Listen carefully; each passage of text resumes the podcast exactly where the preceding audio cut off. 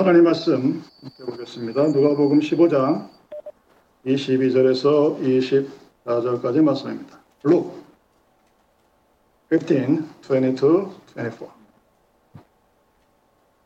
말씀 봉독합니다. 아버지는 종들에게 이르되 제일 조선 옷을 입어다 내어다가 입히고 손에 가락지를 끼우고 발에 신을 신기라. 그리고 살진 송아지를 끌어다가 잡으라. 우리가 먹고 즐기자. 이 내 아들은 죽었다가 다시 살아났으며 내가 잃었다가 다시 얻었노라 하니 즐거워하더라. 기독교의 종교적인 특징 중에 하나가 잔치의 종교라는 그런 닉네임이 있습니다. 우리가 알고 있는 뱅퀴. 그러니까 음식을 먹고 즐기고 재밌게 노는 것처럼 교회도 그러한 영적인 양식이 공급되어지고 풍성한 곳이어야 한다 하는 그런 뜻이겠지요. 제가 만난 그 목사님들 중에 이 잔치집 같은 교회를 하기 위해서 목사가 되었다고 얘기하신 분이 개인적으로 아는 분만 해도 세 분 정도가 되고 어, 기타 여러 목사님들의 자서전을 살펴보면 꽤 많으신 분들이 아 내가 목사가 되어서 내가 다, 담임하는 교회를 하나님의 교회를 잔치집 같은 교회로 만들어야 되겠다 하는 것을 어, 신앙 고백에서 고백하는 분들이 있습니다. 참 많습니다. 그리고 그 목사님들, 그 제가 만났던 세 분의 목사님들의 특징은 하나같이 목사의 아들로 자라다가 젊었을 때 방학을 합니다. 소위 말하는 세상에서 놀다가 어느 날 갑자기 정말 말 그대로 어느 날 갑자기 하나님의 신앙을 공부하겠다고 하면서 자기가 그러한 결심을 하게 된 이유가 뭐냐 했을 때 듣는 구조 중에 하나가 오늘 본문의 구절 그리고 요한복음 3장에 나오는 첫 번째 포도주의 기적이 나타나는 그 구절들입니다. 그러니까 교회가 우리가 알고 있는 세상의 뺑킥하는 다르지만 어쨌든 즐겁고 풍성한 그런 것이 있어야 된다는 소리입니다. 그럼 우리는 삶 속에서 신앙이라는 그 믿는 생활을 하면서 그 믿음이 잘못됐느냐 아니면 올바로 가는가를 교회에 대해서 내가 어떤 태도, 어떤 attitude를 취하는가를 보면 알 수 있게 됩니다. 그럼 대부분의 기독교인들이 신앙을 뜬구름 잡는 것처럼 이야기를 합니다. 하나님을 믿는다고 하는 이야기를 할 때도 역시 마찬가지로 실제 생활에 와닿지 않고 뜬구름 잡는 것처럼 그렇게 얘기를 합니다. 그래서 여러분들이 하나님을 믿는다고 고백했을 때의 그 믿음의 고백과 내가 살아가는 삶에 대한 나의 태도, 나의 attitude가 같아야 됩니다. 하나님은 죄인을 위해 죽었다고 성경은 증거합니다. 우리는 주님을 위해 산다고 말하면서 누군가를 아주 쉽게 정죄하는 모습을 교회에서 너무 자주 보게 돼서 그것을 그것이 없는 교회가 아주 이상한 교회 같은 그런 삶을 살고 있습니다. 하나님은 가난한 자의 친구였다고 성경은 증거합니다. 우리는 그런 하나님을 믿는다고 하면서 교회 안에 있는 가난한 자나 못난 자나 자기보다 좀 한 사람들 룩다운 하죠. 내려 깔아보는 전혀 다른 모습을 살아갑니다. 여러분들에게 항상 말씀드리는 것처럼 세상과 다른 교회란 세상에서는 잘난 사람이 못난 사람을 깔볼 수도 있고 우습게 여기는 것이 문제가 되지 않습니다. 그러나 하나님의 나라인 교회에서는 그렇게 하면 그것은 이미 교회라는 정체성을 상실한 세상 사람들의 만남의 공동체일 뿐입니다. 저는 삶이 힘들고 어려울 때 요즘처럼 물자가 풍족한 시절이 아닌 때 동네 집에서 잔치를 한 번 하면 그것이 돌잔치든 환갑잔치든 하게 되면 그날은 그 동네에 있는 모든 사람들이 배불리 먹고 춤을 춥니다. 거지나 잘 사는 사람이나 하루가 정말 즐거운 마음으로 나가는 곳. 모든 사람들이 정말 즐거운 마음으로 그 잔치집에 가서 하루를 정말 재미있게 옵니다. 그리고 맛있는 음식을 먹고 서로 좋아합니다. 예배를 드리게 나올 때에 우리의 자세가 그렇게 돼야 된다고 말하는 것이 오늘 본문의 말씀입니다. 하나님을 만나는 것에 대한 기쁨, 그리고 기도, 말씀과 찬양, 치유를 통한 회복과 축복의 잔치가 있는 곳이 바로 교회입니다. 여러분 요즘 음식을 맛있게 먹을 수 있는 것이 얼마나 큰 기쁨인 것을 여러분 아마 코로나 때문에 잘 기억하고 있을 것입니다. 인간과 동물의 다른 점이 많지만 똑같은 점 하나가 무엇이냐? 먹지 않고는 살 수 없다는 것입니다. 동물은 살기 위해서 먹지만 인간은 그 먹는 것 자체가 하나의 문화가 되고 먹는 것 자체를 즐기는 그런 차이가 있을 뿐입니다. 하나님 아들인 예수가 먹고 즐기는 것을 얼마나 좋아했는지 모릅니다. 그래서 당시에 예수를 미워하고 증오했던 바리새인과 사두개인들은 예수와 그의 제자들을 싸잡아서 뭐라 그랬냐? 먹고 마시는 것만 좋아하는 자들이라고 욕이 아닌 욕을 했습니다. 그럼 주님이 행하신 첫 기적이 무엇입니까? 혼인 잔치에서 물을 포도주로 만드는 것이었습니다. 예수님은 도시락 하나를 가지고 5천 명을 먹이신 기적을 행하셨고 방에서 예수님이 받으신 첫 번째 시험은 바로 먹는 것에 대한 시험이었습니다. 부활하신 후에 주님의 부활을 믿지 못하는 자들에게 내가 부활한 자라는 것을 확인시켜 주기 위해서 하신 첫 번째 행위가 무엇입니까? 음식을 먹는 것이었습니다. 주님을 부인하고 갈릴리 도망친 베드로에게 찾아갔던 그 아침에도 친히 생선을 구워서 베드로와 함께 나누어 먹습니다. 이 모든 이야기는 먹고 즐거울 수 있는 그것이 바로 잔치집의 가장 기본적인 형태라는 것을 우리에게 보여줍니다. 오늘 본문에 나온 아들은 아버지를 떠났습니다. 그래서 죽을 지경에 이르게 되었고 아주 절망적인 상황에 빠져서 그가 이렇게 고백을 합니다. 보면 15장 17절 말씀입니다. 내 아버지에게는 양식이 풍족한 품꾼이 얼마나 많은가. 나는 여기서 줄여 죽는구나. 집을 나간 아들이 처음에는 그런 생각을 하지 않다가 언제 그런 생각을 하게 되느냐. 자기가 먹을 것이 없는 극한의 상황에 몰렸을 때 그제서야 아버지의 집을 생각합니다. 이 집 나간 아들이 생각한 아버지의 집은 어떤 집입니까? 먹을거리가 넉넉한 집, 양식이 풍족한 품꾼이 얼마나 많은가 하는 그런 먹을 것이 넘쳐나는 것, 기쁨이 넘쳐나는 것이 아들이 바라봤던 아버지의 집의 특징이었습니다.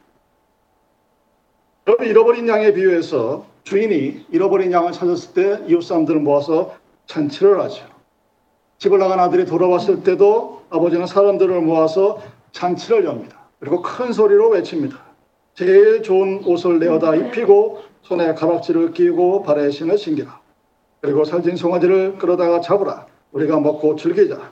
이내 아들은 죽었다가 다시 살아났으며 내가 잃었다가 다시 얻었노라. 형에게도 이렇게 얘기하죠. 내 동생은 죽었다가 살아났으며 내가 잃었다가 얻었기로 우리가 즐거워하고 기뻐하는 것이 마땅하니라. 누가복음 15장 32절. 여러분 하나님의 나라인 교회는 잔치가 벌어지는 공간적인 곳을 말하는 것이 아니라 잔치 그 자체를 의미합니다. 복음의 핵심은 하나님의 나라이고 그 하나님의 나라의 요소 중에 가장 중요한 요소 중에 하나가 바로 뱅퀴, 잔치입니다. 기쁨이 넘치고 웃음소리가 끊이지 않고 흥이 절로 나고 아버지를 만난다는 것 하나만으로도 기뻐해서 갈 수 있는 곳. 그것이 바로 잔치가 열리는 하나님 나라인 교회의 모습입니다. 여러분, 여러분 예수를 믿어서 오늘 내가 살고 있는 이 세상에서 경험하는 하나님의 나라가 여러분이 지금 믿고 생활하는 그 삶의 태도를 갖고 있는 그 모습이 하나님 나라가 하나님 나라가 이제 앞으로 차차 종말에 이르게 되었을 때 우리에게 주어질 모습의 그림자 같은 그런 것들입니다. 그래서 여러분들이 오늘 살아가는 나의 삶 속에서 하나님과 함께하는 천국의 아름다움을 경험하지 못하면서 나는 죽으면 천국 갈 것이다 하는 이 믿음은 허망한 믿음입니다. 죽어서야 쓸모있는 그런 하나님. 하나님은 우리들에게 그러한 삶을 말하지 않으셨습니다. 여러분, 대표적인 무신론자였다가 대표적인 기독교인의 지성으로 대표되는 C.S. 루이스가 자신의 생애에서 예수님을 만났을 때를 한마디로 이렇게 표현합니다. 뜻밖의 기쁨, surprised by joy. 기쁨으로 인한 놀람이라는 직역이죠. 정말 생각할 수도 없었고 표현할 수도 없던 그런 기쁨이 바로 예수를 만났을 때, 즉 교회라는 곳에서 하나님을 만났을 때 이루어지는 잔치의 특징입니다. 즉 루이스는 자기의 생애에서 예수를 만났던 그 순간이 가장 기쁘고 놀라웠던 순간이라고 고백하고 있는 것입니다. 그럼 예수님의 잃어버린 아들의 이 비유는 역사의 종말에 이룰 때 나타날 하나님의 위대한 축제가 어떻게 벌어질 것인가를 우리들에게 암시적으로 그리고 묵시적으로 보여주는 것입니다. 왜 하나님은 second coming의 그 마지막 final을 final stage를 축제의 잔치로 우리들에게 보여주고 있을까? 예수님이 이 비유를 통해서 구원받은 자가 은혜로 산다는 것이 어떤 의미인가를 아주 명확하게 보여주고 있습니다. 먼저 여러분 우리는 이 짧은 비유를 통해서 아버지가 아들을 얼마나 사랑하는가를 넉넉히 알 수 있습니다. 누가 보면 15장 20절 아직도 상거가 먼데 저를 보고 측인이 여겨 달려가 목을 안고 입을 맞추 그런 사람들이 얼마나 재미냐면 자기가 볼 때는 별로 별로인 것 같은 아이를 그 아이 엄마가 그냥 안고서 뽀뽀를 하면서 조, 좋아 죽는 모습들을 여러분 아마 자주 봤을 거예요.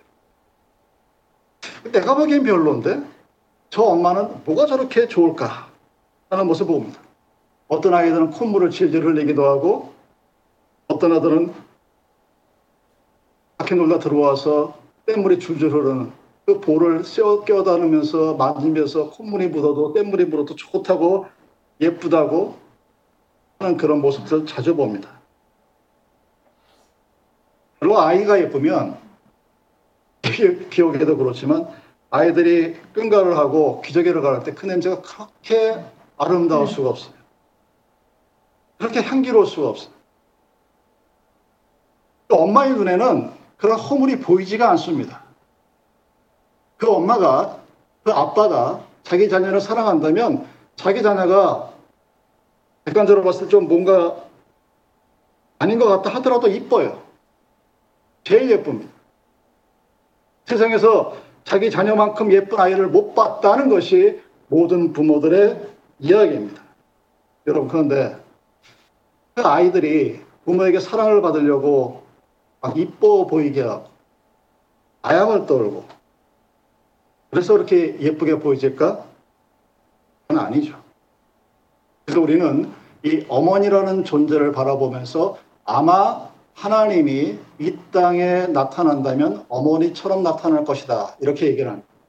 상상 여러분, 남자들이 들으면 기분 나쁠지 모르겠지만 어머니의 사랑이 위대하다고 얘기하지 아버지의 사랑을 위대하다고 얘기한 선조자들은 별로 없습니다. 아버지의 사랑도 뭐 정이 있다고 얘기를 하지만 위대하다는 말은 하지 않습니다. 그것이 바로 부모들의 마음입니다. 그럼 탕자의 모습. 이집 나간 아들이 어떤 아들이었습니까? 아버지 돈을 훔쳤어요. 집을 나갔습니다. 그래서 정말 세상적으로 아주 허랑방탕하게 놀았다고 그러지만 세상적으로는 아주 기분 좋게 놀았죠.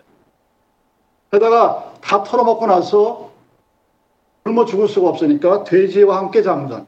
그리고 돼지가 먹었던 뭐 여러분이 생각하면 돼지 감자라고 하는 감자 중에서도 요즘이나 약이라고 먹지 옛날에 먹지도 않았다.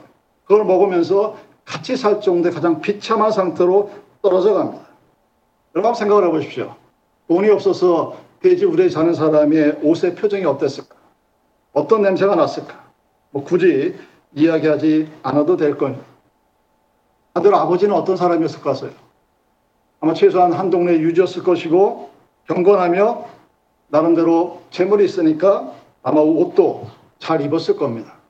옷이 날개라고 같은 사람도 어떤 옷을 입느냐에 따라 좀 틀려 보이긴 하죠. 그런 아버지가 집 나간 아들을 지금 기다립니다.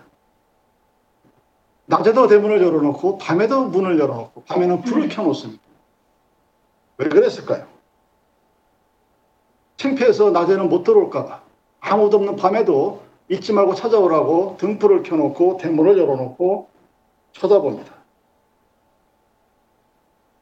어제도 기다렸고 오늘도 아들을 기다리다 보니까 먼 데서 웬 거지 하나가 걸어 들어오는데 모든 다른 사람들의 눈에는 그 아들이 영락없는 거지였지만 아버지 눈에만 아들로 보입니다. 여러분 상가가 뭔데라는 이 말을 공동 번역은 이렇게 말하고 있습니다. 집으로 돌아오는 아들을 멀리서 본 아버지는 여러분 인간의 눈으로 사람을 사람이 어디에 있는가를 할수 있는 게 아마 1km에서 2km 정도라고 합니다. 몽고일드인데 그 정도 본다는데 대부분 사람들은 1km가 돼도 그게 사람인 사람과 동물을 구별할 정도였지만 이 아버지는 거지가 아닌 자기의 아들로 바라볼 수 있었습니다. 아버지가 아닌 다른 사람들은 이 아들을 바라보면서 영락없는 거지로만 생각했을 거예요. 제제하고 가진 것도 없고 냄새나고 더럽고 그래서 쭈빗쭈빗하고 걸어오지도 못하는 근데 아버지는 아주 먼 거리에서도 그 모습을 알아보고 뛰어갑니다. 아들이 오, 자기한테 와서 고개 숙이기를 기다리지 않으셨어요. 아주 중요한 포인트죠. 아버지는 뛰어가서 소리내서 그 아들의 이름을 부르면서 달려갑니다.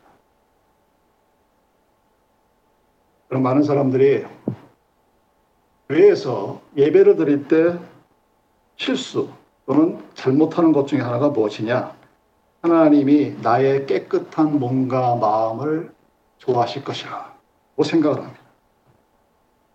교회를 안 나가겠다고 얘기하시는 분들 중에 야 과반수가 절반은 나 헌금 내기 싫어서 안 가요. 그러고 절반은 아우 이런 사람이 무슨 하나님을 어떻게 믿습니까? 하고 안 갑니다. 통계가 증명을 합니다.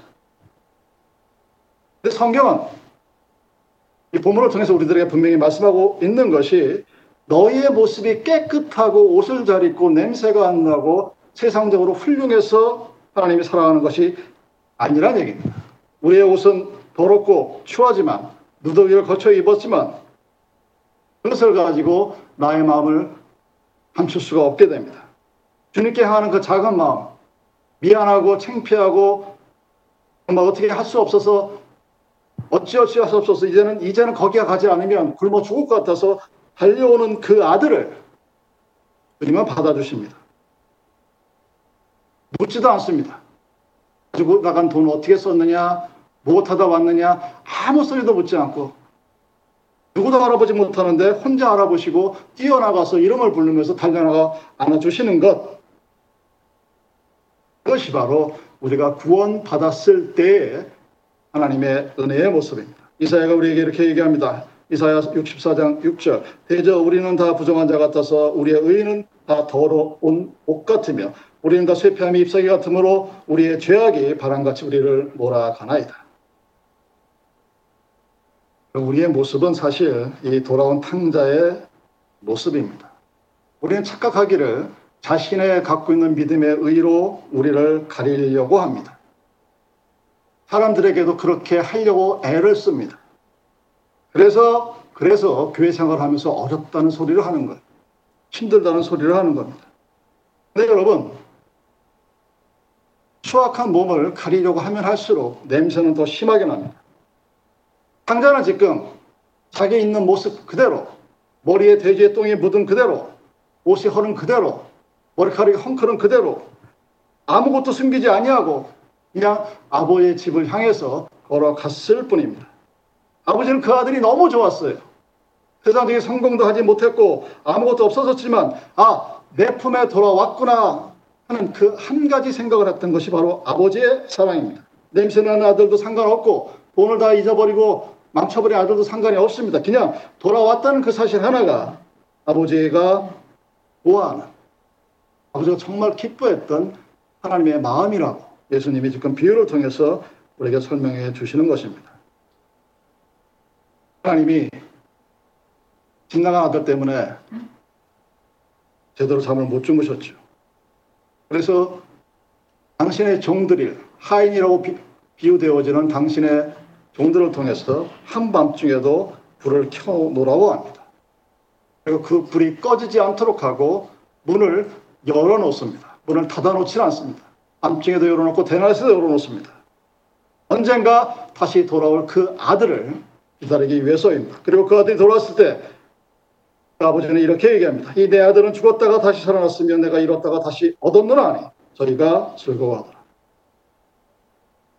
여러분이 믿음의 생활을 하면서 올바르게 하나님을 만나지 못한 사람들의 특징 중에 하나가 뭐냐면 뭔가를 하나님 앞에서 내세우려고 하는 겁니다. 하나님이 가장 기뻐하는 행위가 무엇이라고 여러분 이 본문을 통해서 생각을 하십니까? 그냥 있는 모습 그대로 주님께 나가는 것이 주님이 가장 기뻐하시는 것입니다. 주님 앞에서 그럼 만약에 이 거지가 집 나간 아들이 그래도 좀 미안할 거 아니에요. 그리고 쑥스러울 거 아니에요. 오랜만에 집에 가려니까. 그러니까 무더기 옷에다 뭔가를 하나 걸치고 냄새 난답시고 향수 뿌리고 한번 갔다고 생각해 보십시오. 그 냄새가 없어지고 그 더러운 감춰진 그 안에 있는 옷이 과연 사라질 수 있을까? 아니겠죠. 근데 우리는 우리는 늘 감추려고 합니다. 그래서 신앙생활이 어려운 거예요. 그래서 여러분들이 교회 생활하면서 힘들어 죽겠다는 얘기가 그래서 나오는 겁니다. 음. 아닌 척 하려니까 얼마나 힘들겠습니까? 그냥 아들처럼 나가면 되는데. 하늘 아버지가 저 멀리서 오는 다른 누구도 알아보지 못하는 거지를 내 아들이라고 알아보고 뛰어나가고 소리소리 질러가면서 부둥키 않는 여러분 그 목소리가 들리는 사람들이 참석하는 교회가 바로 잔치집 같은 교회가 되는 겁니다. 만약에 그 소리를 내가 듣지 못하고 교회 에 참석하겠다면 여러분 우리 앞에 나와 있는 십자가를 바라보시기 바랍니다. 그 십자가가 바로 우리를 위한 죽음과 희생과 하나님의 겸손과 사랑의 모든 종합적인 상징입니다. 그래서 하나님은 우리의 아픔과 함께 가시고 우리 항상 함께 아파 항상 우리가 먼저 그의 편에 다가오기를 기다리십니다. 그것을 깨닫는 사람이 누구냐? 바로 구원의 은혜를 받은 사람들입니다. 여러분, 그 구원의 은혜를 받은 아들에게 아버지가 지금 어떻게 하십니까? 15장 21절. 아들이 가로되 아버지여 내가 하늘과 아버지께 죄를 얻었사오니 지금부터는 아버지 아들의 일컬음을 감당치 못하겠나이다. 이게 고생 끝에 철이 들어 산 소리일까요? 세상적으로 나가봤다가 살다 보니까 야 이제는 진짜 아버지께 떠났다가는 나는 아무것도 남은 게 없겠구나. 그런 진심이었을 거예요. 막 후회한 거는 분명할 겁니다. 아버지 집에 있었을 때 누렸던 그 모든 것들을 다 떨어먹고 나서 정말 뼈저리게 후회를 했을 것입니다. 그리고 이제는 아버지 집에서 종처럼 살아도 괜찮겠다 싶어서 돌아옵니다. 그래서 후회한 그가 아버지께 자기의 결심을 이렇게 얘기하죠. 하나가 아버지께 죄를 얻었사오니 아버지 아들의 일편을 감당치 못하겠네. 이 고백을 한 아들을 아버지는 어떻게 대하십니까? 그래, 너는 그런 대접 받으면 안 돼. 하고 내쫓지 않으시죠. 종들에게 뭐라고 명령하십니까? 22절. 와 24절 말씀입니다. 여기 보면 세 가지 아버지의 행위가 단계별로 나타납니다. 제일 좋은 옷을 입히고 가락지를 끼우고 발에 신을 신기고 그리고 마지막으로 송아지를 잡아 잔치를 하자 이렇게 말씀하십니다.